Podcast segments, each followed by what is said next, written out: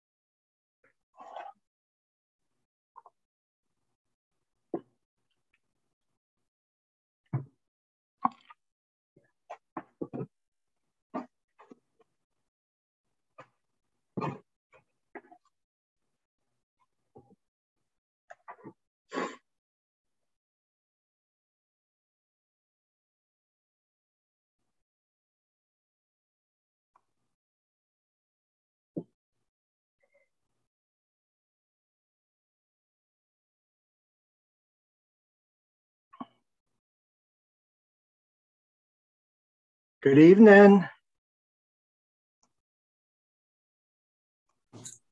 Good evening. Sheriff, Chief, great to have you both. Thank you both for being with us. We are going to let um, the other participants in here, and then we will let uh, the general uh, attendees. We've already got a few people in the waiting room, so I appreciate you guys being with us. Justine, good evening. I'm going to make you co-host. Thank you very much. Hello, gentlemen. Good evening. My daughter spotted a huge owl in our backyard, so we were all out there. I've got the people, Dean. We were all out there. Okay, good.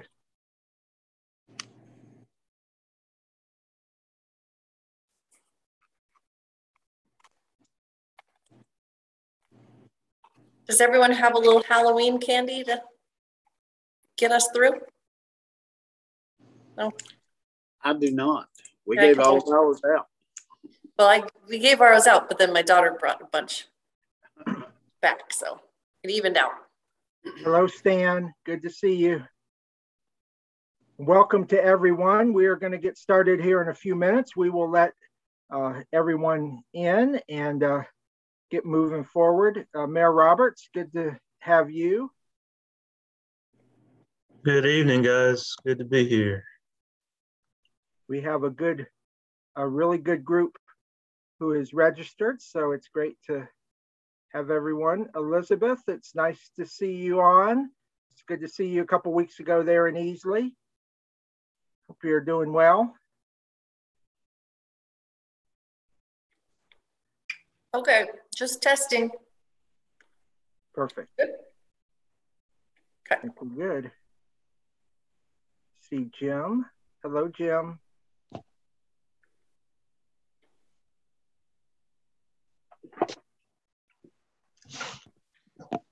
Hey, good afternoon. Or evening, I guess. Yes, it is almost evening, Jim. Uh, it's dark. So we'll see yes. what that means. Uh, Justine, do you want to put it into um, presentation mode? Hmm. Let's see. Is it um? It's showing all the slides right now. Oh, whoops! I thought I paused it. All right.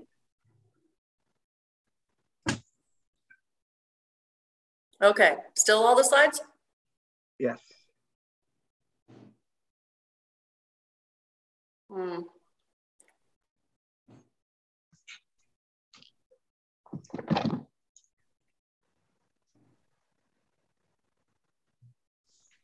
Go down till you go over to the right, Justine, at the bottom.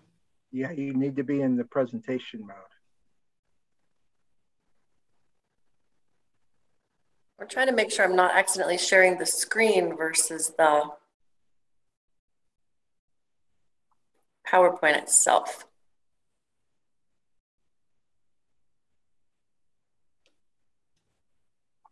Good evening, uh, Chief Hamby. Yeah. Hey, how are how are you, Dean? Hello, everybody. Hey, doing good. Hello, Hello. Chief. Good evening. we are gonna, uh, we're letting folks in, and we're gonna wait about another four or five minutes and we'll get started. We had a, a great number of people registered, so I'm hoping folks will be coming on here shortly. We, we've already got a good group in. Um, still waiting, uh, Chief Hamby, for a couple of, of the panelists. Dean, I uh, I was texting back with Sheriff uh, Wright. He indicated he may not be able to attend.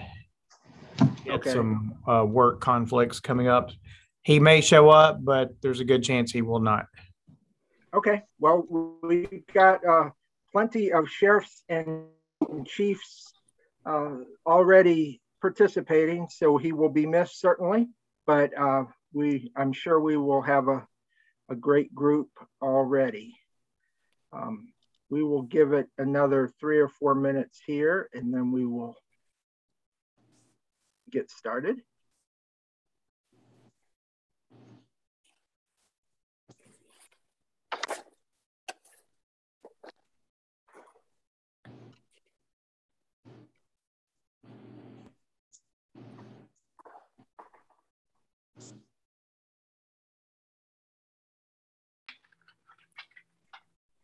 And Keisha, I see you on there. Good evening. Good evening. How are you all? Doing well. How are you tonight? I am great. Thanks. Good.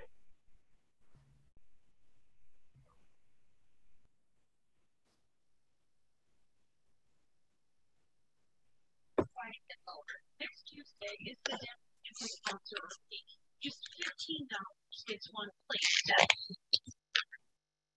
Hello, Keisha. This is Greg. Hey, Greg. I'm glad you could join us. Happy to do so. Again, welcome to everybody. We're waiting uh, to let a few more folks in uh, till six o'clock. We got a couple minutes. So uh, appreciate you all being with us tonight, and we're looking forward to uh, a great program.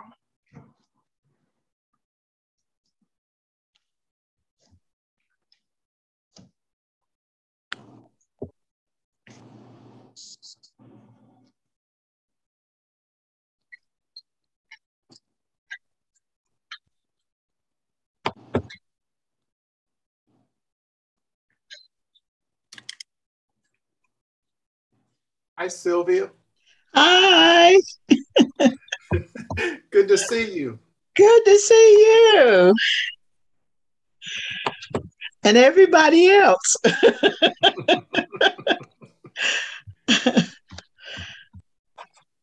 think we got some good representation from the Greenville Dreams group. Good. That's good, Stan. Thank you for, for doing that. Yeah, a couple of them will be late. Uh, I'm getting texts, so they, they may be a little late in joining us, but but uh, we should have at least eleven from the com- representing neighborhood associations. Oh, good. We had a really strong um, registration, uh, so I'm very pleased and hoping folks will all make it in. And uh, I know we're going to have a great session. So we'll give it Mayor uh, Roberts maybe another minute or so, give folks another minute to get on. And of course, as we're doing our welcomes, I'm sure we'll have, have some people join us. Uh, it's kind of, everybody probably went home um, and getting caught up. I was actually at, at an event in Spartanburg, and fortunately my G P S knows exactly how to get here quicker.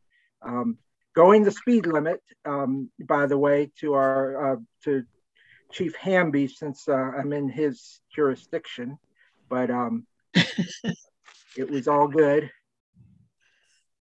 The back roads are are a, a good thing to have.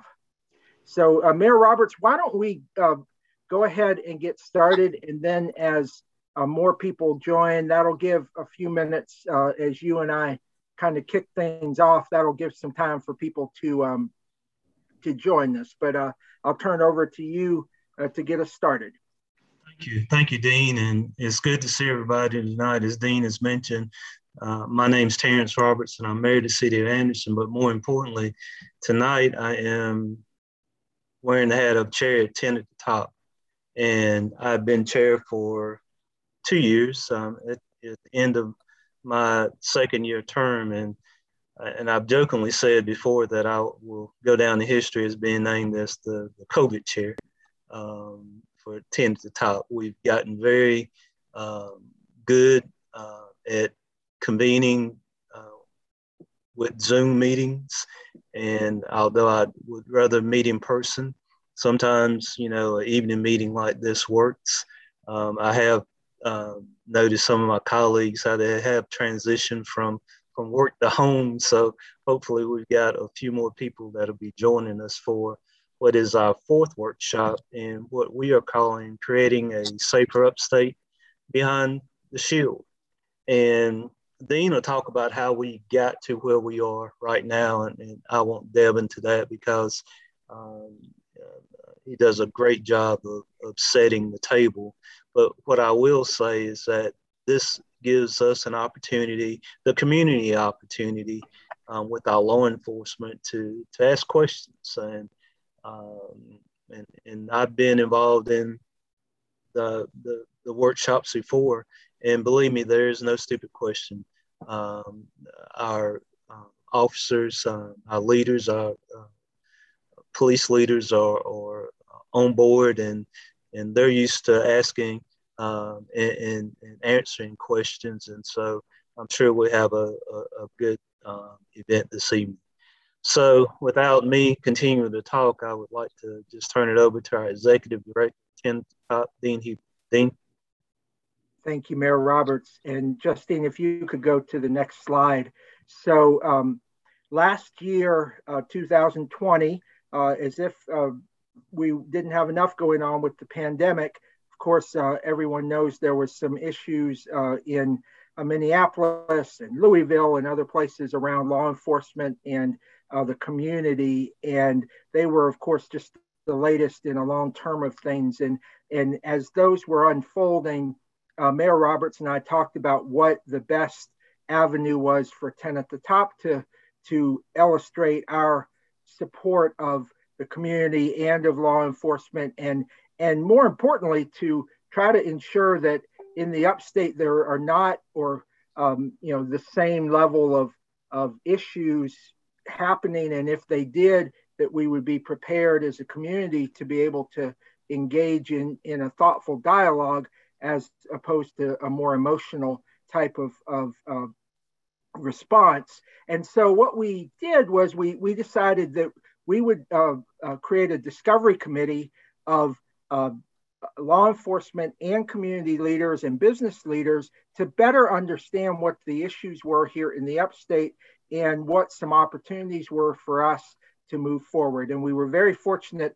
that Stan Davis, who is with us uh, tonight, uh, agreed to serve as our facilitator, and he has done so uh, for the the year and a half that we've been working on this initiative. And so the first uh, few months, uh, we had a discovery group that started with about fifty some names that Mayor Roberts and I had, and we ended up with actually about seventy people who participated uh, in that uh, dialogue at some level.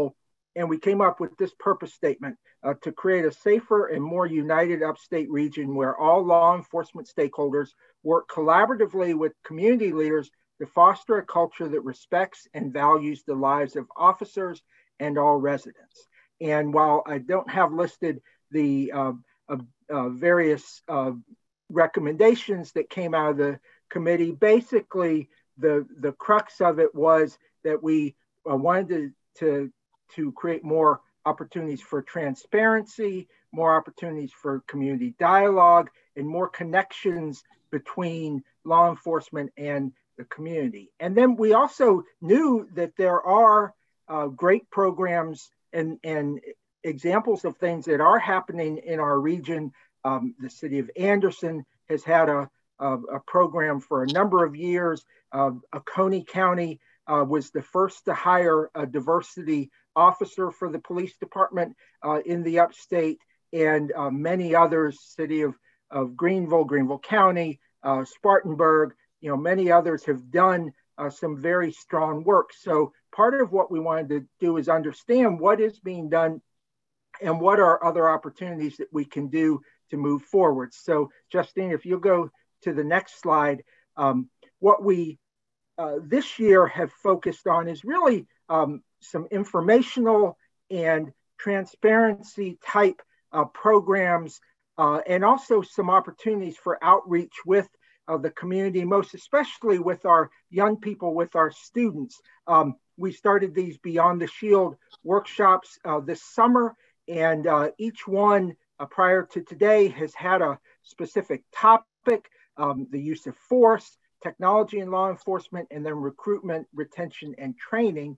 And then for the one today, um, we wanted to kind of flip it a little bit and have law enforcement, our panelists, answer questions and, and um, you know, directly from the audience rather than us just have a specific topic. Uh, we feel like this dialogue is important and part of, of what is, uh, is uh, the way we can ensure that, that uh, Um, any, all these uh, misconceptions and things that we hear on a national stage that are very different than what we actually experience here locally, you know, we can, can talk about those things and understand the reasons for some of the decisions that are made by law enforcement, and maybe hear uh, some of the reasons why uh, the communities have questions or concerns at times around some of those things. So um, the, the other Uh, approach we've done, as I mentioned, was uh, working with some of our school districts, and a number of our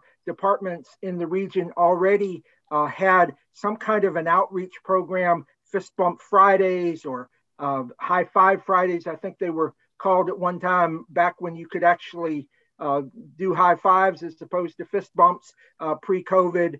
Uh, and we did one uh, at the end of the the uh, last school year, did one at Halloween, and we'll have another one coming up.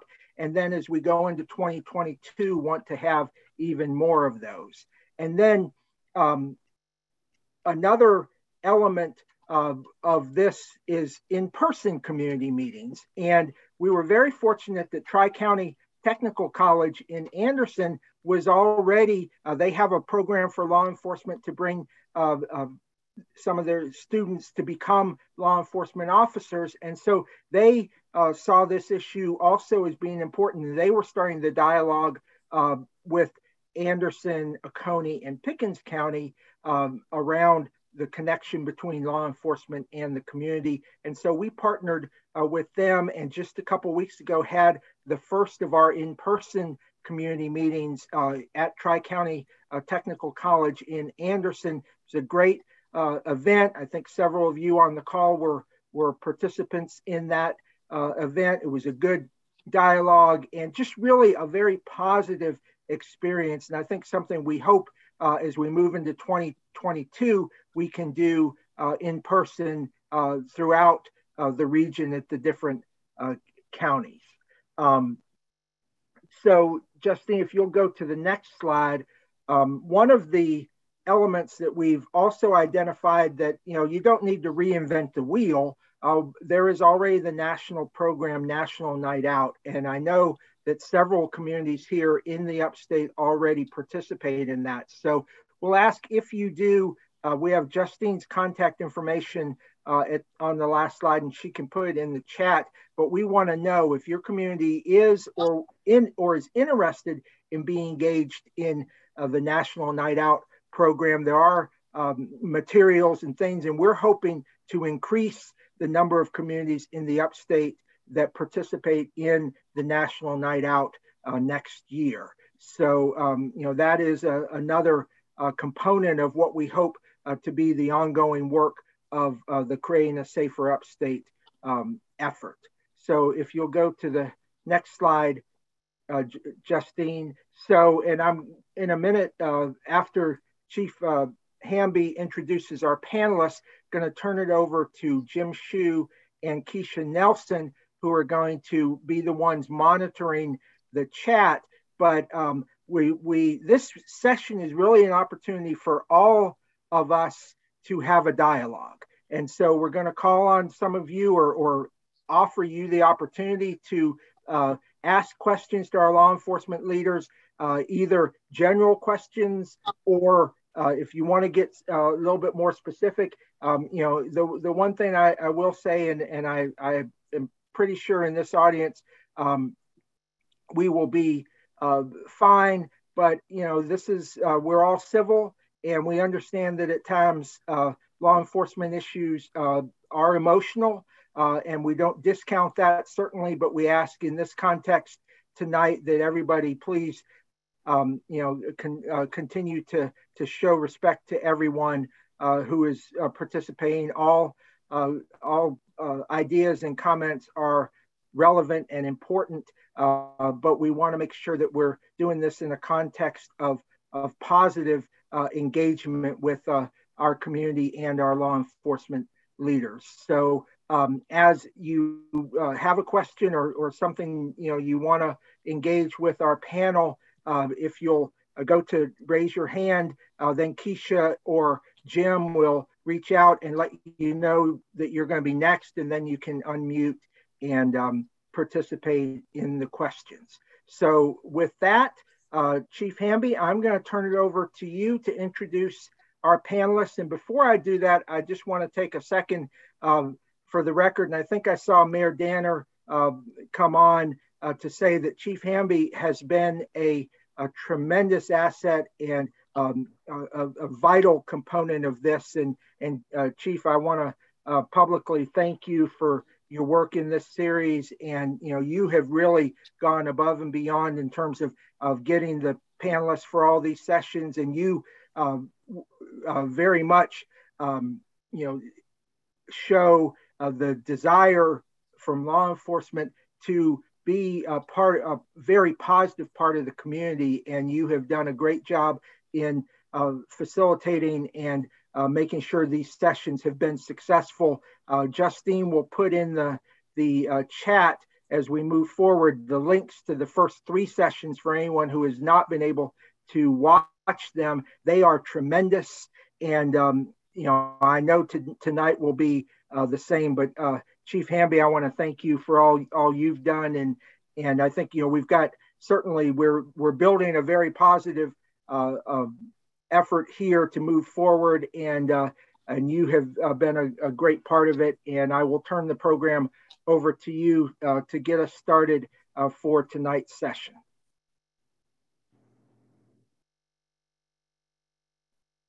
Thank you, Dean. I appreciate uh, the kind words, um, but I also want to thank a lot of other people as well. Um, I know we're short on time, so I won't go um, far with this, but uh, Mayor Mayor Roberts from uh, the City of Anderson, uh, of course, Sheriff Clark from Pickens County, uh, yourself, Dean, uh, Stan Davis, Justine, Allen, um, but also the, the other three panel discussions we did over the last three months.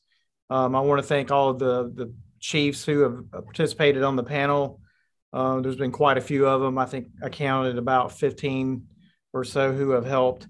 And um, also the other members of my subcommittee who I've worked with, but um, and also the members of our community who have um, taken time out of their schedule to be a part of this uh, great discussion. Um, so anyway, thank you to, to all, all of those. And maybe I probably missed a few, but um, a lot of people pitched in to make this so successful. Um, I've invited a an outstanding um, group of law enforcement leaders to be here tonight. Um, I'm going to introduce them by name and, and agency. I don't have um, the time to give you a full um, justified introduction for each one of these, because each one of these um, panelists has a wealth of experience and skills that they bring tonight. Um, so I'd probably be here an hour just introducing them if I wanted to. But um, with that, um, Sheriff Mike Crenshaw, who's with the Oconee County um, Sheriff's Office, and I believe uh, Sheriff Crenshaw has at least thirty years plus experience in law enforcement.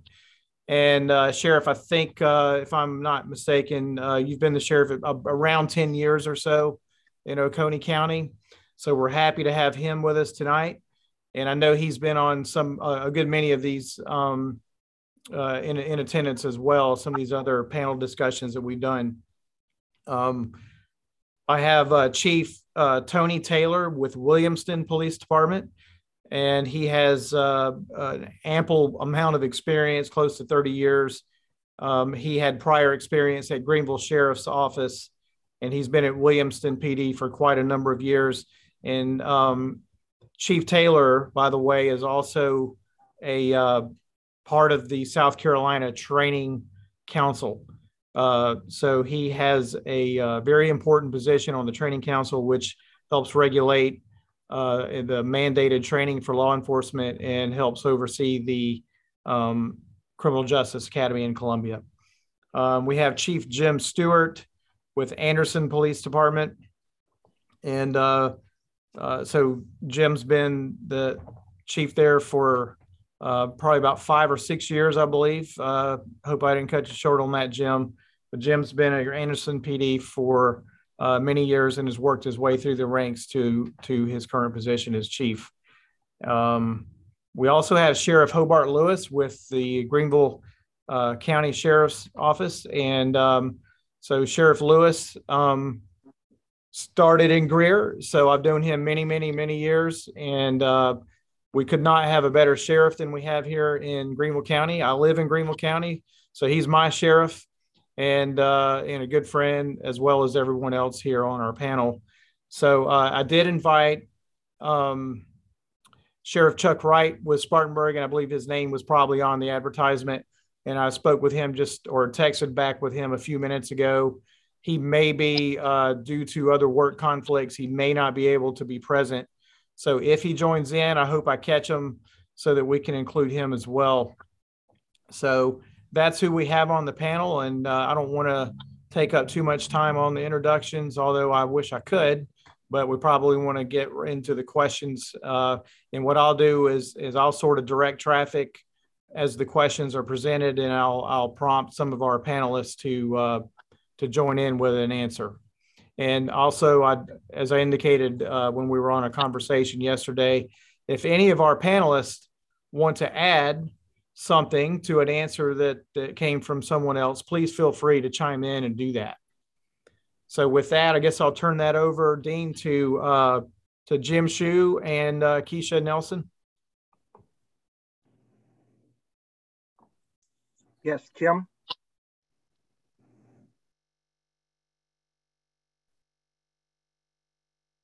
Jim, you're on mute. Hey, thank you. I apologize for that. Uh, Chief Hamby, I wanted to just mention, I think Captain uh, Jennifer Kendall with Spartanburg um, is on the call, and, and she may be able to uh, participate as well, with uh, Chief Wright not being able to uh, join us, or maybe joining us late. So uh, she's another another resource I think is available. We'll certainly but, take advantage of her time if she's here. Okay. And then also, uh, I'll just reiterate what Dean mentioned earlier. At the bottom of your Zoom screen, if you would like to ask a question, please feel free to um, just use the raised hand feature, which is under the reactions um, logo or, or emblem. If you were to click on that, you can raise your hand, and um, we will go in a sequential order um, to uh, recognize individuals to ask questions. Or if you would prefer to uh, write a question in the chat, Uh, Keisha and I will monitor that, and we'll um, uh, also ask questions from the chat as well. So uh, with that, maybe to open it up, I see there are a couple of questions that um, I guess these are more sort of general questions uh, that I'll just recognize to get us started. Uh, the first is, I see that uh, Corey Terry um, just mentioned, I think, Dean, in reference to having the uh, Fist Bump Fridays, that East North Street Academy would be glad to have uh, that at their school. So feel free to, to reach out to uh, Corey Terry on that. And then also, he had a more general question about if anyone could sort of comment on the National Night Out, and what does that consist of in terms of fostering relationships between, uh, you know, the community and uh, law enforcement. Okay, uh, with the question on uh, National Night Out, I'll throw that out to uh, uh, Jim Stewart.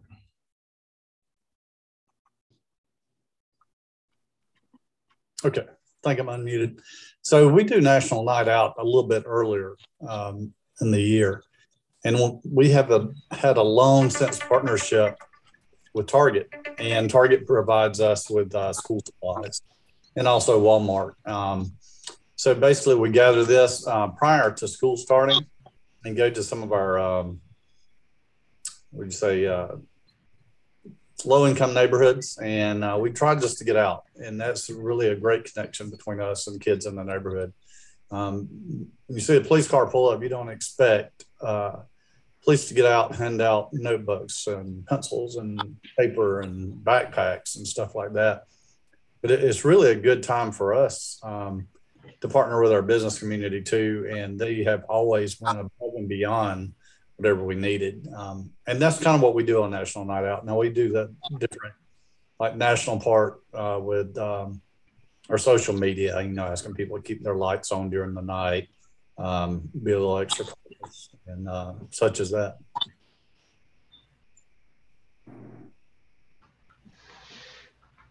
Great. Great, thank you, uh, Chief Stewart. Um, so maybe to get the uh, conversation, you know, going and, and get questions started, I'll just sort of mention, you know, really to reiterate some of the things that Dean said, but in our, you know, first sessions, we had some great conversation around topics like um, use of force, uh, use of technology, such as um, body-worn cameras and license plate readers, uh, community policing, training, recruitment, just a few topics I'll throw out that if anyone had uh, questions in those areas and, and wanted to maybe delve a little deeper, please feel free to raise your um, hand through Zoom or uh, put a question in the chat and we'll certainly recognize you. Oh, uh, Tanya, I see Tanya Wimbush, please go ahead and just unmute yourself and uh, ask your question. Hi, um, good evening, everyone. Um, thank you, um, Mayor Roberts, for inviting me to this great discussion of policing. Um, one of the things, I'm, I'm, I'm born and raised in Anderson County, um, community community leader by right of me going through a um, a dispute with eminent domain between the city and the county. So I became very familiar with um, the chief of police, um, Chief Stewart. So, and he um, has always been very honest, open, and fair in um, his job. But one of the questions that I have is, especially in this type of atmosphere. Um, one of the things, um, and to let you know who I am, I am also the chair of the Anderson County Democratic Party. But one of the things I wanna know is when you have, um, you know, policing, and sometimes it becomes so politicized where politics become involved in something that should never be political, which is keeping our community safe. Um, and just so y'all have some background um, on me, I'm a fifteen year veteran, went to Iraq in two thousand ten. So um, I, you know, am very um, close um, and understand, you know, what it, what it means to protect and to keep your community safe. Um, so that being said, what, what, what are the things that we can do as leaders to make sure that we are supportive on both political sides or just as a community in whole, so that people don't feel like there's only one set of people or one segment of society or one affiliation is only supportive of the police and the other part of the segment of the of society is against the police, um, because I don't I don't believe that's true. I know it's not true. And so what what can we do as leaders Um, to put that information out or to get involved um, with with the police to make sure that everyone, even young children, but everyone sees that there's really no political side when it comes to policing, if that makes sense. Yeah, appreciate that question, um, Tanya. And um, so I'll I'll step out on a limb a little bit. You're talking about politics and policing. So we've got two sheriffs here with us, and uh, um, so they're they're going to be experts at this at this answer. I would uh, offer both of the sheriffs an opportunity to respond to that, if you would be so kind. Uh, Sheriff Crenshaw, you want me to go ahead? Go ahead, Sheriff. All right. Uh, that's an interesting question for sure. And I think Chief Hamby kind of put it in perspective when you talk about politics. Uh, it's, we have to go through the political process to get to where we are. And you certainly hope that the outcome is in your favor. Um, now, when you talk about doing the job of being the sheriff, it continues to be a little bit political for sure. But Um, we can't choose sides. I mean, I think America right now is probably is more divided than it ever has been when you talk about politics, just in general, uh, and not supporting whoever is elected at whatever time certainly makes your job much more difficult. Um, I went through a very difficult sheriff race here in Greenville, and it divided our community, and it also divided our department. It, it divided our employees and past employees. So it's certainly a hard thing to overcome when you're trying to make relationships in the county with citizens. Uh, but the first battle you're fighting is inside your own department you're fixing to take over. So in the past nineteen months, it has certainly been a, a challenge, no doubt. But I think communicating with people and being honest and letting people see who you are, that politics, your political views don't really define you when it comes down to managing and being the leader inside your agency. Um, you know, people will quickly find out what you're made of. So uh, being truthful with people. And uh, for instance, we, the sheriffs are member, like police chiefs, we're a member of the South Carolina Sheriff's Association. Uh, if we make a decision, we do it together. Now, we may not all agree, but, uh, but as a unified um, uh, agency, if you will, uh, we take a stand on whatever position that is. And that comes through a lot of conversations, a lot of talking, and a lot of give and take. So by doing that and being successful with such a great group of the other forty-five sheriffs, we've been able to work inside our agency and work inside the community and talk to people and try to leave politics out of it, you know, and just make the best decision you can. Obviously, you got to follow the law, you follow your oath, and you uphold your oath, and you expect your men and women working there to do the same thing. Um, but ultimately, what's right is right, and what's wrong is wrong. And as long as we keep those standards in place and we're transparent, we communicate with the community and the residents, uh, victims of crimes, uh, you know, suspects, uh, and, and keep everybody on a fair playing field. I think that's why we're different here in the upstate, to be quite honest. We don't have national issues, um, not saying we won't have, but if you look at what happened in the past year and a half, uh, we've certainly been able to handle them much better. I think only because we've cultivated those relationships over a period of time uh, to keep things really from getting out of hand, because we work with the community and certainly not against them. But to answer more of your question, you're absolutely doing what you need to be doing. I mean, you're on this call, you're getting involved with the community, you're, you know, you're trying to focus on being a major player, obviously, in the community you live in. Uh, that's the most we can ask for, is participation for sure. Okay. Chief or Sheriff Lewis, uh, let me follow up real quick uh, to you.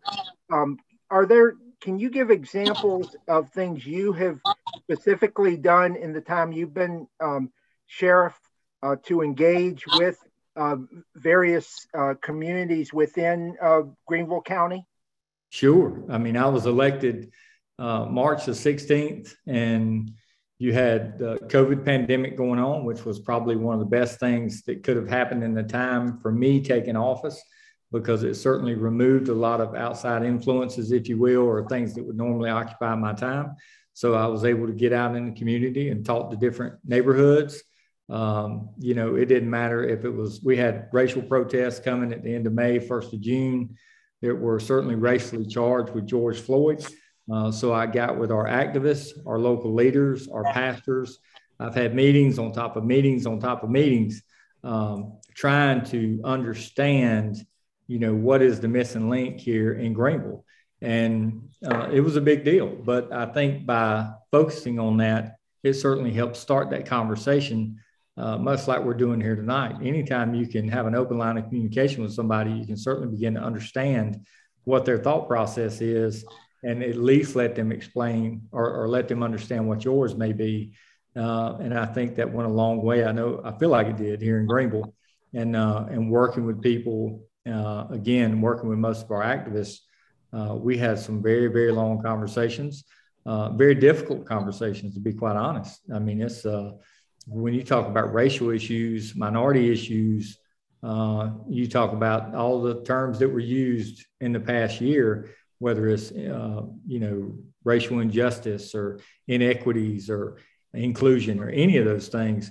It's a difficult conversation. And, uh, and I think you just have to be real and really find out kind of where you are personally, and then where you need to be as a leader of an organization. And then, you know, what do you bring to the community? And you have to have a listening ear. So I think uh, the biggest part of our success was certainly listening to the community and making yourself available. Um, and the times we were in at that time certainly made it much easier for me um, with COVID. As bad as COVID is, it certainly put the brakes, uh, if you will, on a lot of our daily operations. So I'm not sure what God's plan is uh, for us when it comes to COVID, but I can tell you it was uh, it was very helpful in my situation. Sheriff, I'll, I'll add to that a little bit. You know, it's a question about keeping politics out of out of law enforcement.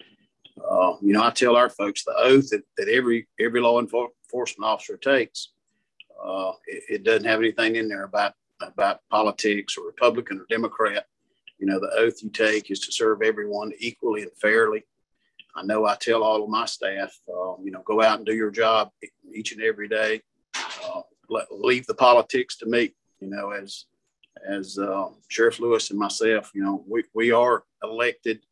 Uh, which is which is different than than the police chiefs being appointed, but uh, you know, he's talking about the other sheriffs across the state. I, I can't necessarily tell you uh, which sheriff is a Democrat, which is a Republican. You know, when we come together, it is about doing what's best for for each of our our constituents, each of our counties, and uh, you know, that's that's where it's got to be. You know, and one another thing that I've done. Uh, talk about keeping politics out of law enforcement. Uh, being elected, you know, I don't necessarily uh, do the hiring myself. That's how I'm kind of keep politics out of it. I have a panel that interviews all the candidates so that someone can't say, well, I voted for you, you, you need to hire me. Uh, so, you know, we try to be fair and equal in everything that we do and be transparent. And uh, if we do that, then, then certainly we, we need to keep politics out of out of um, out of the jobs that we do. Thank you for that. Thank you so very much. Yeah, thank you. And uh, I guess we'll go to the the next question. Greg Stevens, I see you have your hand raised. We'll recognize you. Please unmute and, and ask your question. Uh, good evening. Thanks a lot for allowing me to participate in the program. And uh, thanks to all you leaders and and uh, officials who have gathered and spending some time to share with your thoughts. Uh, my, my question is surrounding uh, communication strategy. When things happen, and we know they have and will again in the future, talking about the steps that you take in order to inform the community. And I'm talking about something more than just the standard uh, media presentation. Uh, how do you reach into the community? And how do you ensure that the message that you're trying to share about the situation is being communicated transparently to those in the community of what, what had happened, what is happening, and what you're doing? All right. I'll ask uh, Chief Taylor. Uh, can you address that, please, sir? All right. Um, in reference to that, a strategy. I think one of the things is, and, and I, that the Sheriff, Sheriff Hobart talked about it is, is that we, uh, within the context of the community, that we recognize the leaders in the community. We have dialogue with those leaders in the community or people in the community. And I think that once something happened in the community, it's going to uh, be to that proportion of, uh, of the community's knowledge or need to know information is that, that we talk with those leaders. And we bring those leaders in and we discuss those issues with the leaders and let the leaders dialogue and have, have that dialogue in the community uh, because, you know, the community trusts them, those kind of things. Um, that's one of the ways. And I, I think another way, too, is that that we're constantly writing our narrative because uh, uh, so often uh, the media will, the news media will write the narrative. And I think it's important that we get ahead now with Facebook and the other different types of media thing where we actually um, um, get ahead get ahead of it and we determine uh, or write our own narratives. So I think that's one of the things that, that we do. Now, you know, um, any investigation is an ongoing investigation. Sure, sure. So, and, so, and so we have to be uh, uh, very mindful of that, is that we have to be very mindful of what that investigation is and how long that investigation takes. So uh, if we have an incident, we can tell you vaguely information that we know, but until we complete that investigation, uh, we, we we we don't have that knowledge to say who was this or who done that or that, those kind of things. So I think it's having an understanding. And another thing too, and I know some of the um, agencies do the uh, uh, having people to come in and and uh, we do our uh, academies, our our academies with the uh, public, and I think that's another good thing too, because you have a little bit of knowledge of how things operate and stuff like that. So it's it's got a, a lot of different wheels uh, to that, but we need to get the me- message out, and we use our community leaders in dialogue uh, to help us write that narrative at that time. All right, thank you very much. I appreciate your comments.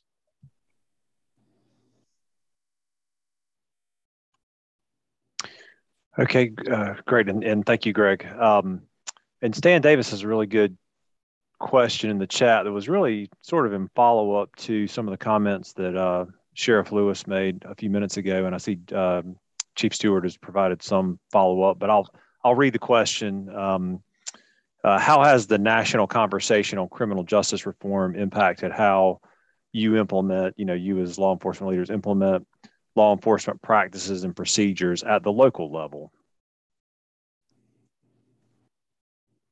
Uh, Chief Jim Stewart.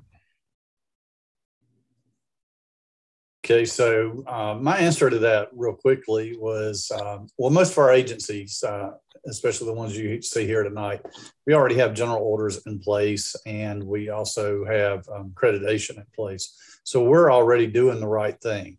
Um, but there are a lot of agencies in the state that probably until this year, and it was placed on us by Chief Killett's lead, to uh, either create a use of force policy or a duty to intervene policy, and then have those policies reviewed and accredited.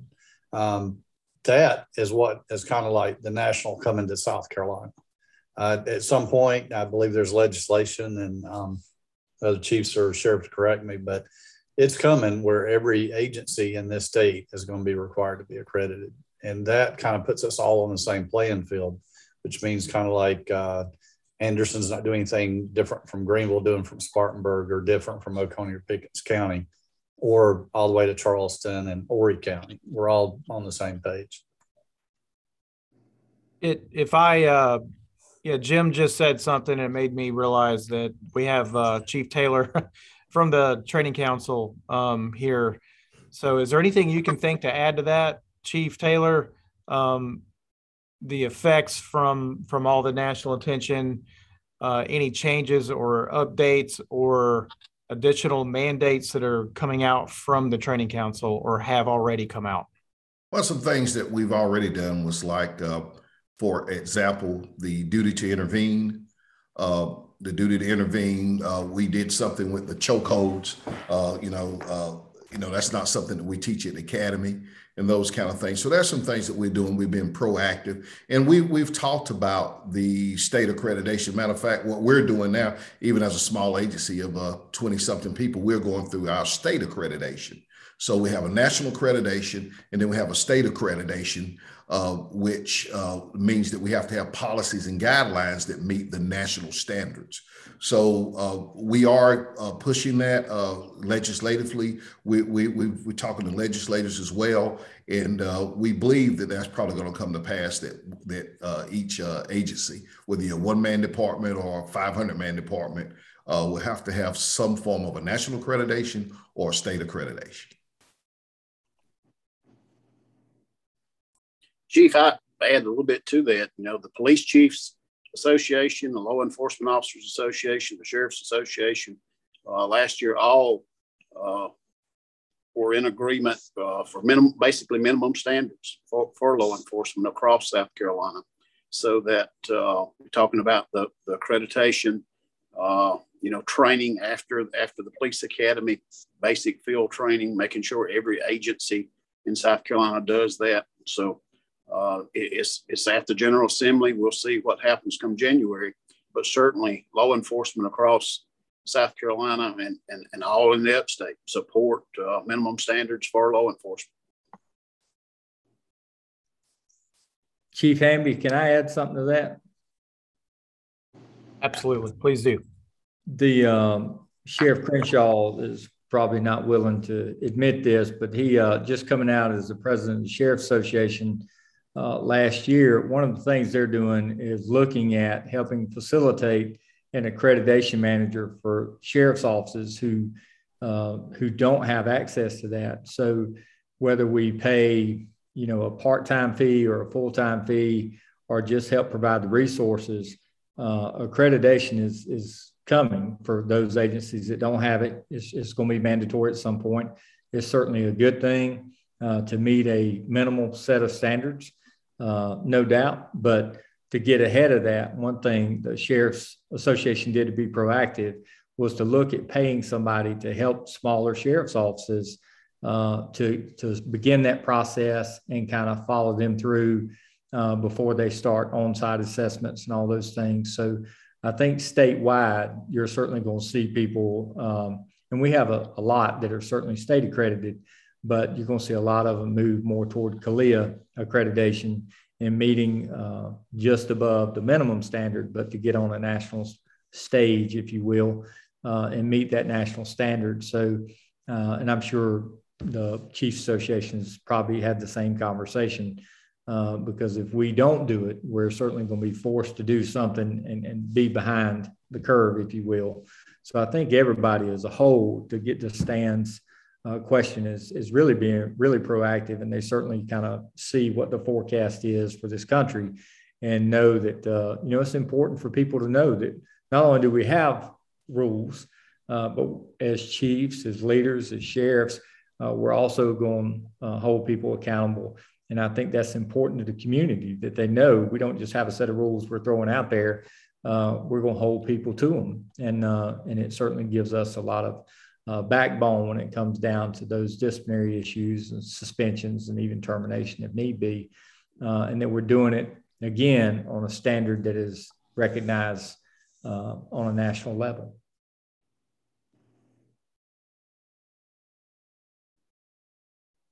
Great. Yeah. Thanks, everyone. Uh, great comments on the standardization and accreditation. Makes a lot of sense. Um, I think the next question, I'm going to uh, turn it over to Inez Morris. Inez, you can unmute and ask your question.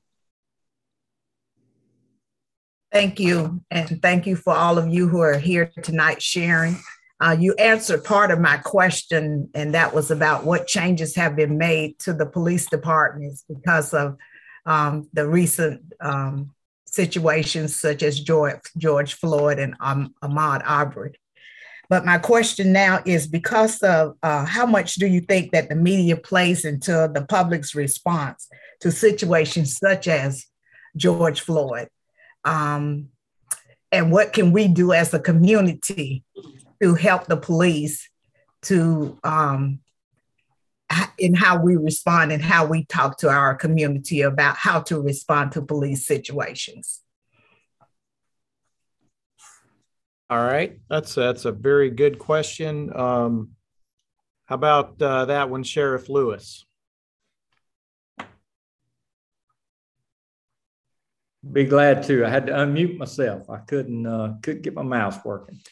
Um, well, I think that uh, one of the biggest things, again, you know, if you plant those seeds early, and if our community has relationships with their law enforcement, that when something does happen in their neighborhood or something they drive up on, or they're the victim of a crime and you already have those relationships established. One thing we've done at the, at the Greenville County Sheriff's Office is try to have roll call training on uh, not just de-escalation, but giving people the time they need to tell us what's going on. And I think that's one of the most frustrating things people face today.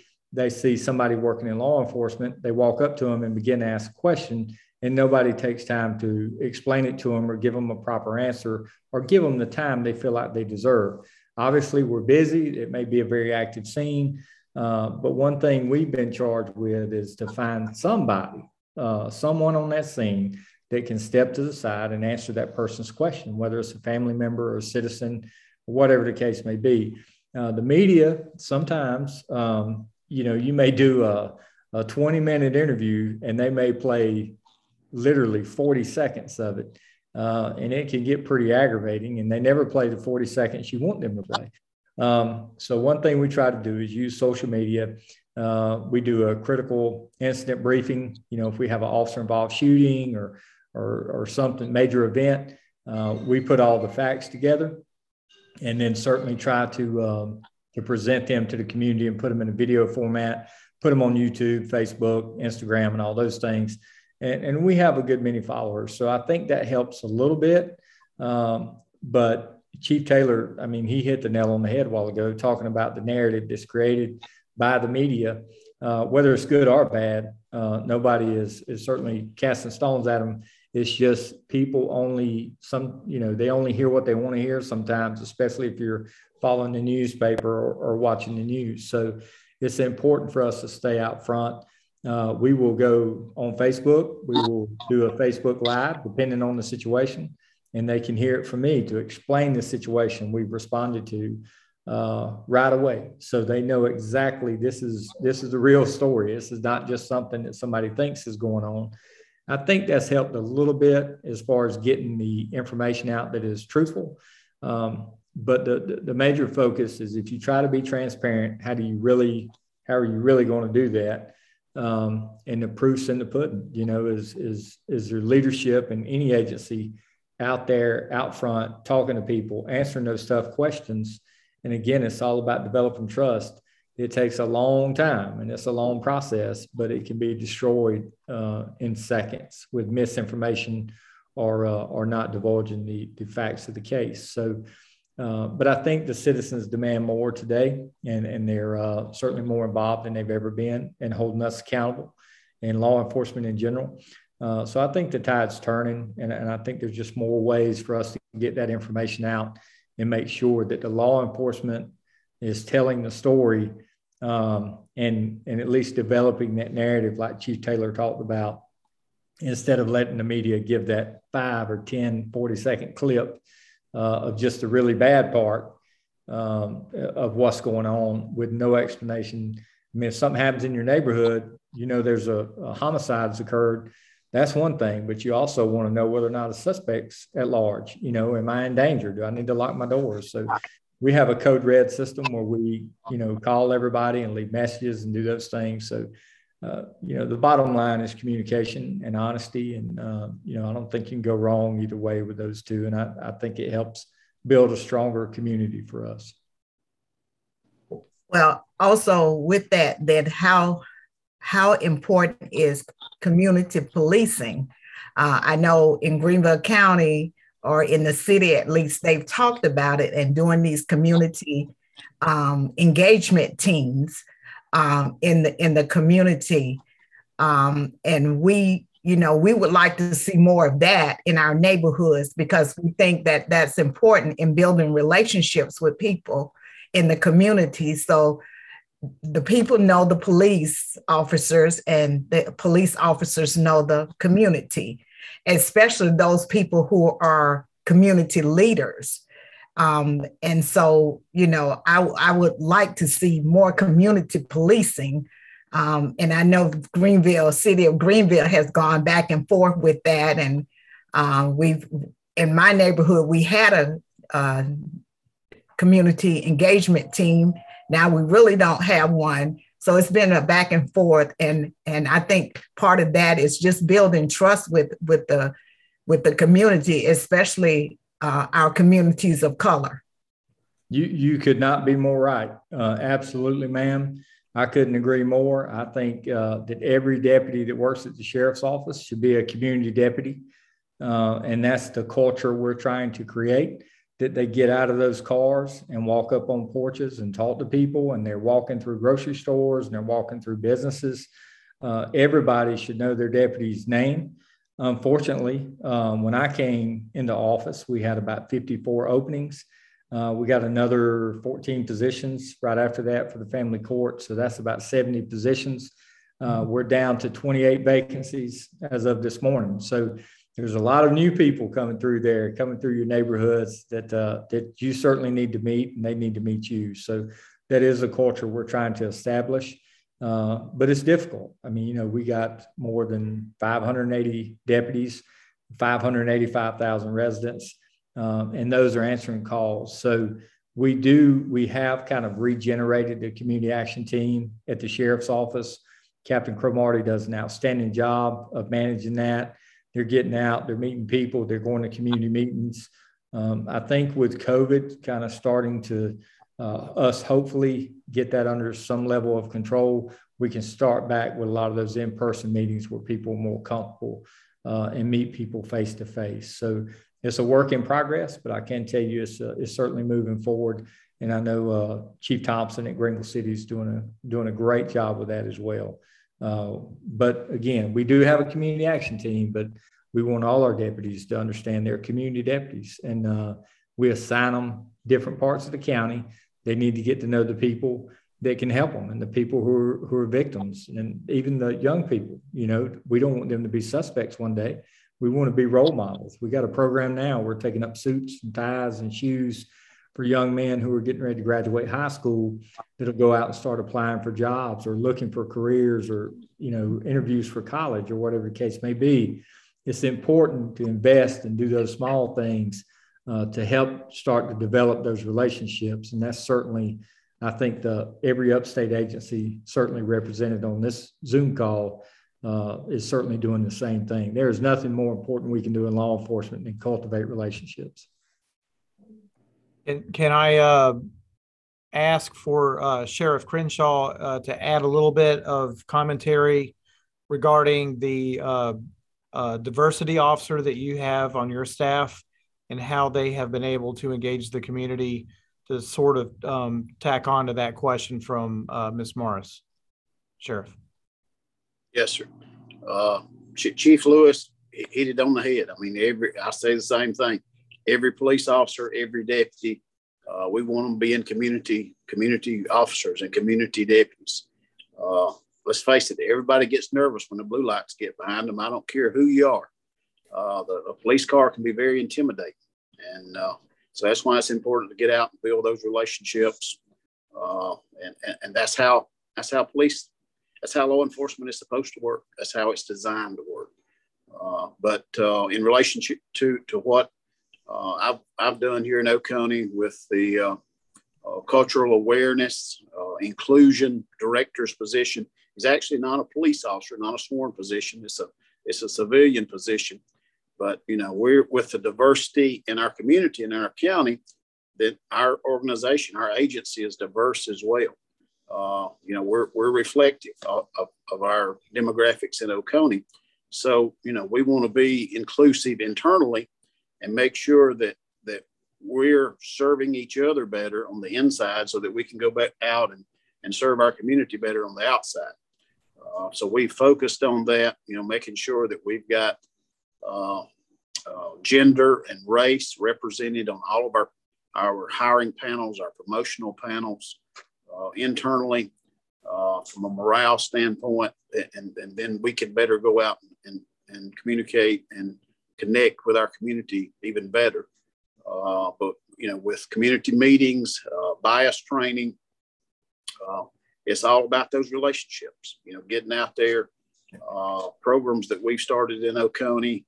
Uh, we have a cycle program that we call it, you know, going out, connecting the youth and the community with law enforcement, C Y C L E, uh, that we, you know, through those community meetings, that's something that's come out of our, out of our new position.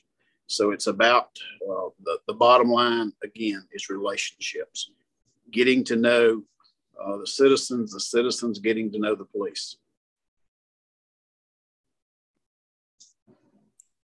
And can I just add on to that, uh, Sheriff Hobart and Sheriff Crenshaw?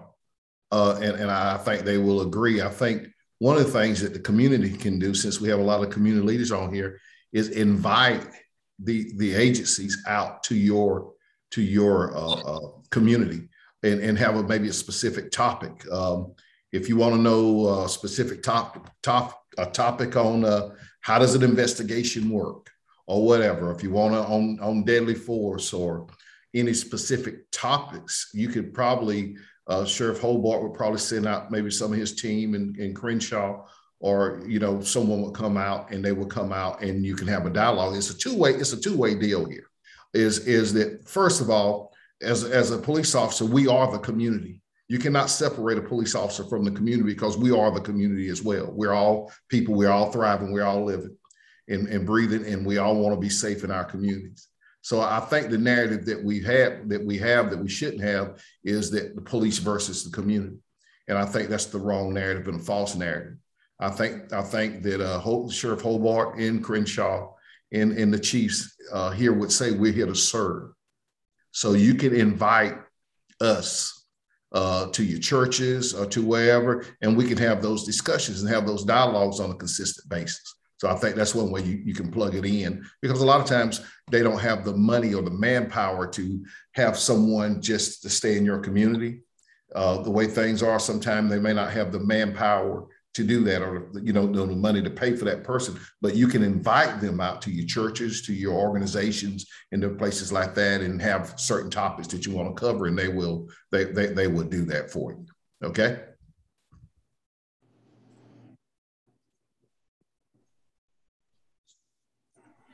Okay, great. Thank you. Um, I'm going to go just slightly out of order here in the questions that are coming in, just because I think um, I want to recognize Sylvia Palmer. I think maybe she wants to maybe make a statement in response to a question around um, interactions between law enforcement and um, some low-income neighborhoods and communities. So I'm going to turn it over to you, Sylvia, and let you uh, take the floor. Okay. Uh, I just want to speak in terms of what's going on here in the city of Greenville. Just recently, the police chief has revamped the neighborhood program of policing, and it's now called N E T, Neighborhood Engagement Team. And there are four zones that are divided up into, the city is divided up into four zones. And we just recently met our new team through our neighborhood association meetings. And that is one of the best things that has happened to Nickeltown, is to have them come to our meetings on a monthly basis to give crime reports. And also, if there's issues going on in our neighborhood, that is a time we can share one-on-one with our local neighborhood um, enforcement team. And that's how we've been able to get our crime down whoop, whoop, to three percent in our neighborhood. And we are so proud of that. But before we had the N E T program, we also had um, just the community policing team, and the same procedures were put into place. And what they do is go to the, the local um, community center, talk with the guys playing basketball, form relationships there. We ended up with the Cops on the Court program, which helped a lot with young men knowing who the police officers were in the neighborhood. And just going to different events that they see going on in the neighborhood, or either to the local stores to let themselves be known, and just pop in and say hello. And that has helped a lot. And I wanted Stan to know about that. Thank you. Yeah, thank you. Um, so I, I don't, I don't think there's a, a response needed from the uh, law enforcement professionals there. So I, I do want to go to a, another question from the chat. Uh, this is from uh, Tanya Wimbush, and this is actually a topic that I think was somewhat addressed um, back during, was it the first or second Beyond the Shield session? But uh, her question is around: is there any introduction of uh, budget increases or funding for officers and deputies to add um, mental health crisis managers to the departments? this may be helpful in helping the mental health issues that officers, deputies have to deal with on a more frequent basis. And I, you know, I think we talked about this in one of our earlier sessions, sort of in the context of uh, especially dealing with situations where um, there is, I think, some NAMI training available on de-escalation and dealing with uh, individuals who have, um, you know, mental health problems and, and are, uh, you know, involved in a crime. So, uh, Chief Hamby, I'll, I'll turn it over to you. That's kind of a long-winded question. I apologize, but um, would appreciate your your thoughts and direction on that.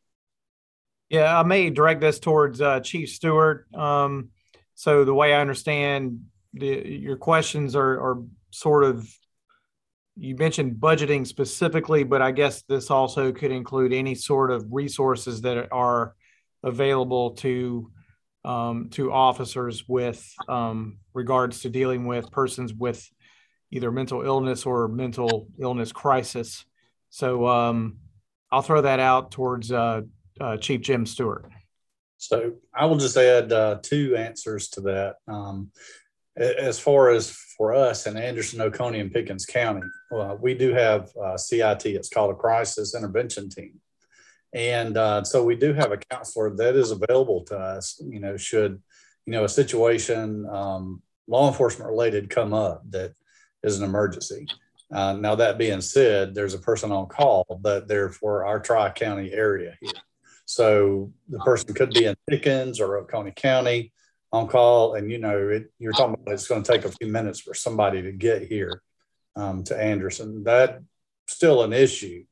Um, we do have very good relationships, and um, I will at least speak, I know for Sheriff Crenshaw, but we have really good relationships with our um, folks at Anderson County Mental Health, Oconee County Mental Health, as far as our detention centers. Um, when we do have those folks that come to our jails, um, in the past, we would have uh, someone to be in the detention center for quite a number of days before they were actually seen by mental health. The judge could refuse to see them also um, because of issues. Uh, so that relationship has uh, vastly improved. And uh, another tool that's in our belt now um, is the part one form that we have with the emergency room, where a law enforcement officer can detain somebody and fill out that affidavit and carry them to the emergency room where they can be evaluated. And the E R does have to hold that person for twenty-four hours. Has kind of, um, you know, in the old days, you would think you, you had to get a detention order or um, an order from the probate judge. So that's kind of helped us a little bit. Uh, we met here in Anderson with the uh, director of emergency medicine at our E R to iron out some of the issues with that. And um, it's really helped. Because if not, it's just a repeat cycle. Um, law enforcement's arresting somebody, they're right back out on the street after seeing a bond judge, or they're going in the hospital. Um, you've heard them say, fake it till you make it. So somebody that has mental health issues does have the ability to know how to get out of a hospital situation. They're right back out on the street for us to deal with. Hope that answered that. That was kind of a long. Yeah. Yes, that answer it, but I'm I'm sorry, I'm gonna have to leave. I got a sick daughter. But the, the main thing, and, and I just want to say thank you for the invite again. But the main thing is, I guess I'm thinking of futuristic. Um, is there anything that we can do? Um, because I am, you know, part of the Democratic Party. Um, they talk about things like phrases like defund the police, but they never talk about like increased funding for things like what I'm speaking of, like, or, you know, what, you know, other people are speaking of, increasing funds, because it takes money to be able to staff community policing. It takes money to be able to staff, um, you know, mental health crisis managers. It takes money to be able to do these things. And so um, instead of trying to take money away, um, I would think we would be saying we need to put more money into the police, um, just like keeping our community safe, just like putting more money into education, putting more money into all the things that we need, um, you know, on a state level, as well as budgeting on, you know, our local community level. So um, I guess I'm asking that so that, you know, if we are able to see there's a need, then how how can we as, you know, people who, you know, push policy, push budgeting, push, you know, change, you know, what's the message that we can help push to increase the money that police officers and people who keep us safe, to be able to build those coalitions, coalitions together to increase the funds so that we can address those issues instead of, you know, the divisive, you know, defund and all that kind of stuff. To me, um, you know, I'm just putting my two cents out there. Like I said, I got to take my sick daughter. Um, I think she has a flu, to doctor's care. But um, again, you know, I just wanted to to put that out there. I appreciate you all for what you do. Thank you so much for your service to our community. Thank you for all the leaders here. And thank you for just allowing me being a part of this conversation. Y'all have a good night.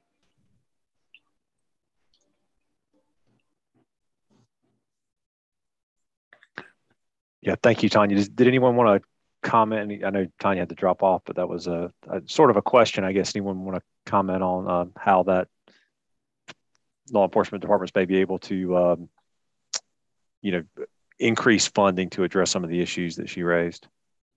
Um, so Sheriff Lewis, uh, do you want to comment on that? Be glad to. The, um, you know, obviously we have to work through county council uh, when you talk about an increased budget uh, or seek out some type of grant to get some of these things done. Uh, a lot of it depends on obviously what you want to do. Uh, but when you talk about putting counselors in cars and, and putting them on a patrol shift and, and something just the size of Greenville County, uh, it would certainly be extremely expensive. Um, now, when we talk about spending money for training, we're very fortunate to have a very supportive county council that supports the sheriff's office and certainly helps equip us with the funds we need uh, to get training, whether it's um, you know, uh, crisis intervention training or training through NAMI or whatever the case. Uh, we have found that we pick select people on each platoon at the sheriff's office uh, to get them certified in kind of a train the trainer situation. It's very difficult to get five hundred eighty plus people through that. Uh, so that's how we've managed to do it. When you talk about adding personnel and some of those things, uh, obviously it's extremely expensive, not just on the salary for those people, if you can find them and have them apply, uh, but the cost of having an additional employee uh, to look at doing that at Greenville County, it would be about another forty additional employees to have somebody twenty-four hours a day, seven days a week, um, just to have one available throughout the county. So uh, I think Chief Stewart hit on having one available on call. I think a lot of us use that. We have a chaplains, chaplaincy program that we use that are trained to do that. And that's been extremely helpful for us, not only for citizens in certain situations, uh, but certainly our deputies. We have a great mental health program that was created by Major Ty Miller. Uh, she does a tremendous job facilitating that um, and, you know, provides a ton of counseling, uh, a private uh, office, if you will, Uh, takes care of that for us, but they're uh, they're full and, uh, and they stay really busy, whether it's something that happened at work, maybe something you're struggling with at home. So keeping our deputies, our employees healthy and, and taking care of their mindset and their well-being uh, certainly proven to be a direct reflection of how they go out and conduct business out in the county. Uh, and a lot of them have shared those, those experiences with people during some very traumatic cases they've worked as well. So Uh, that's kind of how we deal with it. Uh, instead of asking for those forty additional employees, we didn't even look at the budget numbers, but if you're paying somebody that has a degree, um, a counseling degree to do that, uh, you know, you're, I think the range was around sixty-five thousand dollars to about eighty thousand dollars a year uh, times forty people. So it was a, it was pretty extensive uh, amount. I, I will also, I'm sorry. Uh, Go ahead. If I may, if I may ask or add uh, one comment. Um, so uh, Chief Stewart may have been referring to the exact same um, group that I'm going to mention, and that's with the South Carolina Department of Mental Health. They have a mobile crisis team. Uh, we have been able to take advantage of their services uh, multiple occasions on uh, calls that our officers had have had to deal with um Um, persons with mental illness in a crisis moment. Um, so we've had uh, the ability to call in uh, mental health professionals. They will come to the scene no matter what time of day or night. And uh, so they've been able to um, help negotiate with, with some of these um, persons in a middle crisis, but they also have a um, system in place where they can communicate directly with a probate court judge, and they can get an emergency pickup order in the works. So they can do a lot of uh, great things with um, on their cell phone by calling the probate judge and make things happen very rapidly. So that's helped us uh, tremendously on multiple occasions uh, on calls that we've had to, to deal with people uh, in a mental health crisis. So that's a great, you know, that's something that hasn't been around for a long time. And that is run by the South Carolina Department of Mental, Mental Health. Uh, all right, Jim. Okay, uh, there's another, uh, and thank you, there's another question in the chat that I think is uh, is very appropriate for ten at the Top and the, the regional collaboration efforts, I guess, that, that Dean has led. And it's from Gail Wilson Owan, and it asked, are there opportunities for organizations to have shared training and closer interactions? Thanks. Hi, um, it's great to be on this call. I'm uh, the new president and C E O of the Urban League of the Upstate, so I'm really excited to, uh, Dean invited me to participate. So certainly, you know, organizations like the Urban League, we have, uh, I have a juvenile diversion program, right, and bilingual staff that are doing this work.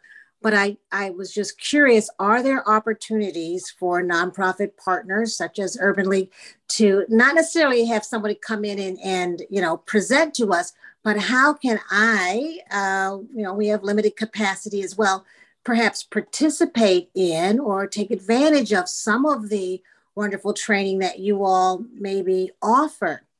Um, so, you know, our, our, staff person, you know, they do home visits and they visit the youth in schools, but uh, I would like to see it not be so siloed. I feel like our work is so siloed. How can we be more part of uh, some of the training and, and support that y'all are doing? Okay, uh, Sheriff Crenshaw, would you uh, want to respond to that, please, sir? Yeah, certainly a, a great question there. I think there's a couple of opportunities. Uh, I think most of us have what we call a Citizens Police Academy. Uh, that's where we, uh, it, for us, in Oconee County, uh, we do it one night a week uh, for about twelve weeks. Uh, and, and that's really where, you know, nonprofits, citizens can come in and, uh, and go through those classes and really learn everything about law enforcement that we do. Uh, so that's a great opportunity. Uh, you know, we also have, as Chief Taylor, I think, mentioned earlier, uh, speakers, speakers bureaus, if there's a particular topic uh, that, that a nonprofit would like to, uh, to, to get a presentation on. Uh, I think any of us, you know, have officers that are available to come out and speak to, to those groups. But, uh, you know, our nonprofits play a huge role. I know we partner with a lot of nonprofits uh, in our county uh, to, to, to help us uh, solve problems to issues that we're having. So uh, I, I know some of the other chiefs or sheriffs may have some other other programs or things that they're doing, but but certainly there, there's opportunities for nonprofits. We'll come to you, or you know, certainly you can you can come to us, uh, and and and I'm sure for us, if we would put together a, a training for for the whole group. If you wanted us to do a, a an hour, two hour, four hour class for the entire group on a certain topic, Uh, we would certainly be, be glad to try to set something up.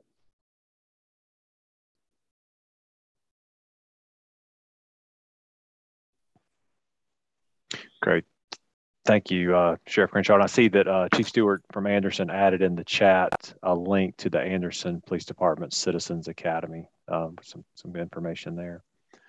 Uh, I'm going to go back. There's another question in the chat that I don't think I, I probably uh, gave it appropriate, uh, um, let me see if I can find it, gave it an appropriate answer, but Stan Davis had, had asked a question that um, I think we addressed partially by, you know, Sylvia talking about the NET program that, that's specific to Greenville, but I, I really like Stan's question, so I'm going to just read it again because I think maybe it goes beyond the scope of just, you know, that, that one NET program that, that we discussed. And his question is, building trust between law enforcement and low-income neighborhoods has been a challenge in the past. Are there any new local practices that are bearing fruit and can be replicated, uh, you know, in, in various areas of the upstate? So um, I'll turn that over to you, Matt. All right. Uh, Sheriff Lewis, uh, you know, being that, that you've been on board uh, as the sheriff for close to two years, um, you know, has your office implemented anything? Uh, I guess Jim's being specific about new programs. Sure. I think that our community action team that we've kind of revamped a few things and, and brought our S R Os in, our school resource officers in, uh, and talked about developing relationships with our young people. Our community action team has focused on, obviously, our youngest citizens in different neighborhoods. Uh, even with COVID going on, we've had a new building we opened up down in the Pendleton Street area uh, and invited a lot of young people and their parents over, uh, have some static displays of SWAT gear and some of those things, the fire department, uh, anything to try to draw those young people in, as well as sponsorships from uh, Lowe's on Poinsett Highway, as well as Chick-fil-A to provide food. And just start having a community day, you know, where it doesn't have to be a national night out is great. Uh, it's a great program for sure, but we've tried to do it more on a local level, uh, like a neighborhood level.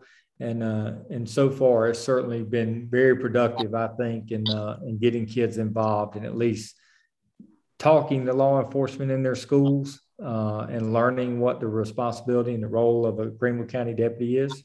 Uh, and handing out those stickers and, you know, those patches and all those good, cool, fun things, coloring books and all that, but then taking time to talk to them about uh, what our job really is. Uh, you know, the chief and sheriff both mentioned citizen academies. Um, we certainly have those, but we're trying to have that on a more informal, uh, less timely basis for our smallest citizens as well. And uh, I think, you know, investing in our young people is going to pay huge dividends for us uh, as an organization. So uh, that's one thing we've really tried to focus on that impacts the community. Uh, and then we've done other things with cold case and, you know, the ins and outs and operations of the sheriff's office. But when you talk about outreach, uh, our community action team, again, um, and, and one thing we had to do was, was fill those spots. You know, we had a lot of vacancies here. Uh, so we had to hire people so we could put them in the positions we had for community patrol. Uh, so we had bodies to go do those things. And now having the buy-in from those deputies um, to understand what we're trying to do and know what the mission is, uh, it's, it's certainly been a blessing to watch that come to fruition.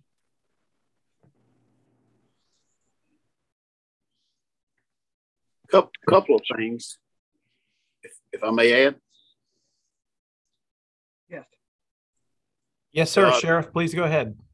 Talking about new programs, uh, you know, we this is fairly new. Last couple of years, we're familiar with National Faith in Blue.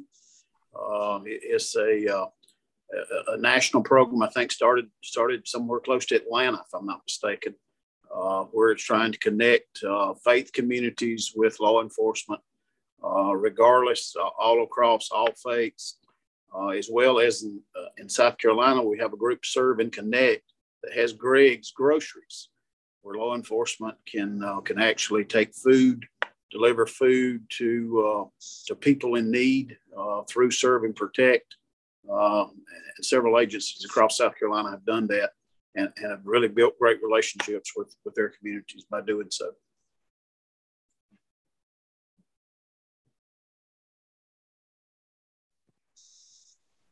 Great, thank you, uh, Sheriff Crenshaw. Um, Let's see. I'm not not seeing other questions, but if there are others that uh, anyone would like to raise your hand, please do. Um, there's a, certainly several other topics that we haven't really gotten into in tonight's uh, conversation. So if there's anyone else that has a question, or or uh, Keisha, I'll ask you if I'm missing anything. I've tried to monitor the chat as well. Yeah, I've been watching pretty closely. I don't see any more hands or questions right now. Jim. Jim, um, I had uh, received a message from Chief Taylor. Um, we don't really have a question presented to prompt uh, what he wanted to talk about, but he wanted to add some commentary about handling issues of misconduct by um, law enforcement officers in our state. Chief? Oh, that'd be great. Okay, then. Yeah, I wanted just to speak a little bit about the training council. Uh, one of the things that we do is we deal with misconduct. Um, and I'm just going to just briefly just go through section, South Carolina Code of Law, section twenty-three twenty-three one fifty. That's section twenty-three twenty-three one fifty. Uh, you can look that up. But what happens in misconduct cases is, is that when there's an allegation, if a person is convicted or plea of a no contest or admission of guilt to a felony or a crime punishable by a sentence of more than one year, regardless of sentence actually imposed, uh, the uh, sheriff or the chief turns that in as a misconduct. Now, uh, some of the things that we look at is the un unlawful use of controlled substance, the repeated use of excessive force in dealing with the public or prisoners, dangerous or unsafe practices involving firearms, weapons, or vehicles, which indicate either a willful or wanton disregard for the safety of persons or property, the, the physical or psychological abuse of members of the public, the misrepresentation of employment-related information, willfully making false and misleading statements, uh, willfully making false and misleading, incomplete, deceitful, or inaccurate statements to any court of competent jurisdiction, willfully providing false, misleading, uh, incomplete uh, information on a document, uh, the falsification of any application, or providing false information to the Criminal Justice Academy. Now, we meet every uh, once a month, and we have these hearings, and the, the, the sheriffs will tell you, the chiefs will tell you um, that this is something they take serious. Um, so what happens is, is that when we have these cases, we have that hearing, and the uh, it, the uh, uh, law enforcement agency actually has to come and present the case.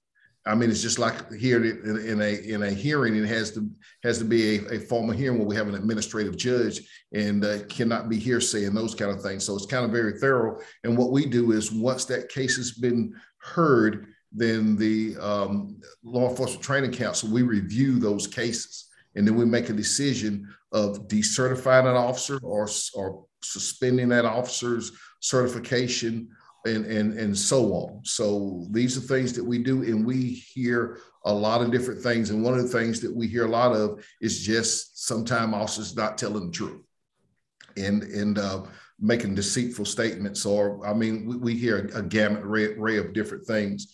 And one of the reasons this is so critical is because of the Giglio. And, and what happens is, if there's an officer, uh, a defense attorney uh, can request an officer's personnel file. And if there's anything in that personnel file that that um, is, is corrupt, then the officer can be Giglioed. And that means he is no good for anything as far as when it comes to making cases. He can't testify in court and those kind of things. So um, we're trying our best to, to, to clean, clean our uh, state up. And the sheriffs and the chiefs can tell you that it's a no nonsense, because I think I've probably had, I, I know I've had a few from, from Greenville, and I think I've had some from Oconee, and I know I've had some from Anderson City, where we have taken their certifications from them. And that means uh, they cannot police anywhere in South Carolina, but also we put this in a database as well. So if they go to another state or something, it's going to be in a database. So what we're doing is we take this serious. Um, I can say our law enforcement uh, uh, it is a career, and and uh, those are the things we do not tolerate. But we are working on on those issues, and we will decertify officers that uh, if they're found to be in violation of any of those things I talked to you about.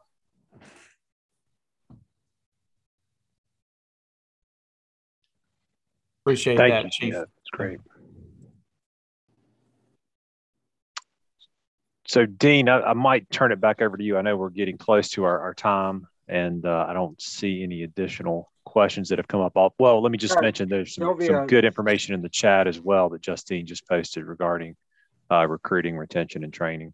And Jim, uh, Sylvia does have another Sylvia just question. Oh, I'm sorry, Sylvia. Excuse me. Go right I ahead. Just want to ask a question of Chief Taylor or any of the law enforcement uh, representatives.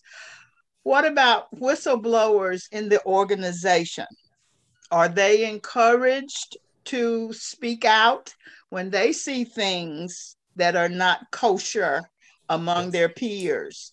And is there protection for them if they do speak out? Ma'am, um, let me just say this is that we do, one of the things that we do have is a duty to intervene. So um, if there's somebody that's not being treated just or of excessive force or any violation of the law, an officer is, we have a duty to intervene into that situation. And, and uh, you know, we, we do have officers that will come forward when they see something uh, that is not appropriate, that's something that, that, that could be criminal, uh, be dishonest. And we do have officers, and what they do, they actually come and give us a, they actually have to testify in court, um, you know, testify in an administrative hearing uh, in, in, in regards to those uh, types of situations and those things. So we take it very seriously. And I think that the majority of your officers are professional, and they take this as a career, and they take it serious as well. And to follow up on, on the question from Miz Palmer, uh, Chief, are they protected if someone comes forward uh, against reprisal by other police officers or anyone like that? I mean, how does that work, you know, if, if someone does come forward uh, about a situation? Well, I mean, in uh, either one of the sheriffs or the chiefs can answer for you from their agency, but I think it's, it's, you know, our culture, uh, it depends on the culture of that agency, but I think um, we, we're no nonsense. And, and I think these officers get it. And I, I think because their livelihood could be jeopardized as well, you know, if they don't come forward and they have information and they withhold that information, they could actually lose their livelihood, their certification as well. Uh, I've, I've not heard of anybody being, uh, uh, uh, uh being in fear for testifying in an administrative hearing. I, I, I haven't, I, I haven't, mm. haven't seen that. Maybe one of the sheriffs or one of the chiefs can comment more. Yeah, the, the policies, that duty to intervene, that uh, that covers. So, you know, if you have a high-ranking officer doing something wrong and a, and a slick sleeve sees that, then yes, that policy covers that slick sleeve officer uh, to come forward without, without any repercussion or reprisal against him. Uh, by by that higher ranking member of the agency, uh, so so that is that is protected under that duty to intervene policy. Great. Well, as as Jim said, we are up against our time, and I'm glad we uh, made this a ninety minute session. We probably could go two hours and still have more uh, topics to cover. And certainly, as we move into next year, I, I think we will probably do uh, another one of these community sessions in the evening. Um, and um, I just want to, before I turn it over to um, uh, Mayor Roberts to close out for us, I uh, want to thank again um, Chief Hamby and then our, our panel, and also Keisha and Jim. Um, you know, what I have learned in these four sessions, I've really gotten a good appreciation of the fact that law enforcement here in the upstate takes their role very seriously. Uh, they are have a lot of processes in place that we as the general public don't know about or, you know, hear. We hear, of course, as was mentioned in one of the questions, of the media uh, perception of law enforcement, but the reality is, is far different. And I think um, there's also, in most cases, the relationship between law enforcement and the community is very different than what it's often uh, portrayed as, more confrontational. Um, you know, I, I am very appreciative of, of our community leaders who recognize the importance of working with law enforcement, and our law enforcement officers who, who recognize that part of making their job better is to work uh, hand in hand with the community. And, and through uh, the Safer Upstate initiative, we're trying to, to help uh, grow the capacity of those relationships and, and that effort here in the upstate. Not every department, uh, unfortunately, has the time or energy uh, or resources to be as uh, involved as some of the ones we've heard from uh, today. Uh, we did a survey earlier this year that talked about uh, the um, what departments do, and most departments have some community engagement, but they don't necessarily have dedicated funds for that. So, you know, as we move forward, there may be ways. We talked about funding earlier, you know, to to really make sure that that uh, there is uh, opportunities to utilize resources for uh, and to grow the amount of resources available to help law enforcement and community leaders work more collaboratively. So again, I thank everyone uh, for this. If you are interested in being involved in the Safer Upstate Initiative uh, as we move into next year, uh, Justine will put her contact information up uh, uh, here in a second, and I encourage you to reach out to her. As I mentioned earlier, we have some uh, plans and initiatives uh, moving forward into next year. So with that, Mayor Roberts, um, you know, when you and I first sat and talked about how to move forward with this effort, uh, I uh, would generally say if we knew that it was going to uh, result in events like this tonight, I, I think we, we would have been very pleased at the time, and I'm certainly very pleased tonight. So I will turn it over to you. Thank you. Thank you, Dean. And I agree. And uh, I won't even start to thank everybody involved in the whole process, but um, because I would uh, inevitably leave somebody out. But I want to thank the, all our members of our law enforcement and our community leaders for participating in the series. I've said this publicly before, and I'm a little biased, but I knew that Chief Stewart in our community, we were doing it good. But what I found over the last eighteen months is that there are a lot of law enforcement and community leaders that are doing it very well in the upstate of South Carolina. And um, of all the things I've done over my career, um, this is probably one of the most impactful things I think we've done as a region. So thank you for everybody participating. Stay tuned for twenty twenty-one. And um, I hope everybody has a good holiday season. Stay safe and uh, be careful. Thanks. All right. Thank you. Goodbye. Thank you, everybody. Good night. Thank y'all. Thank you so much. Good night. Thank you. Good night.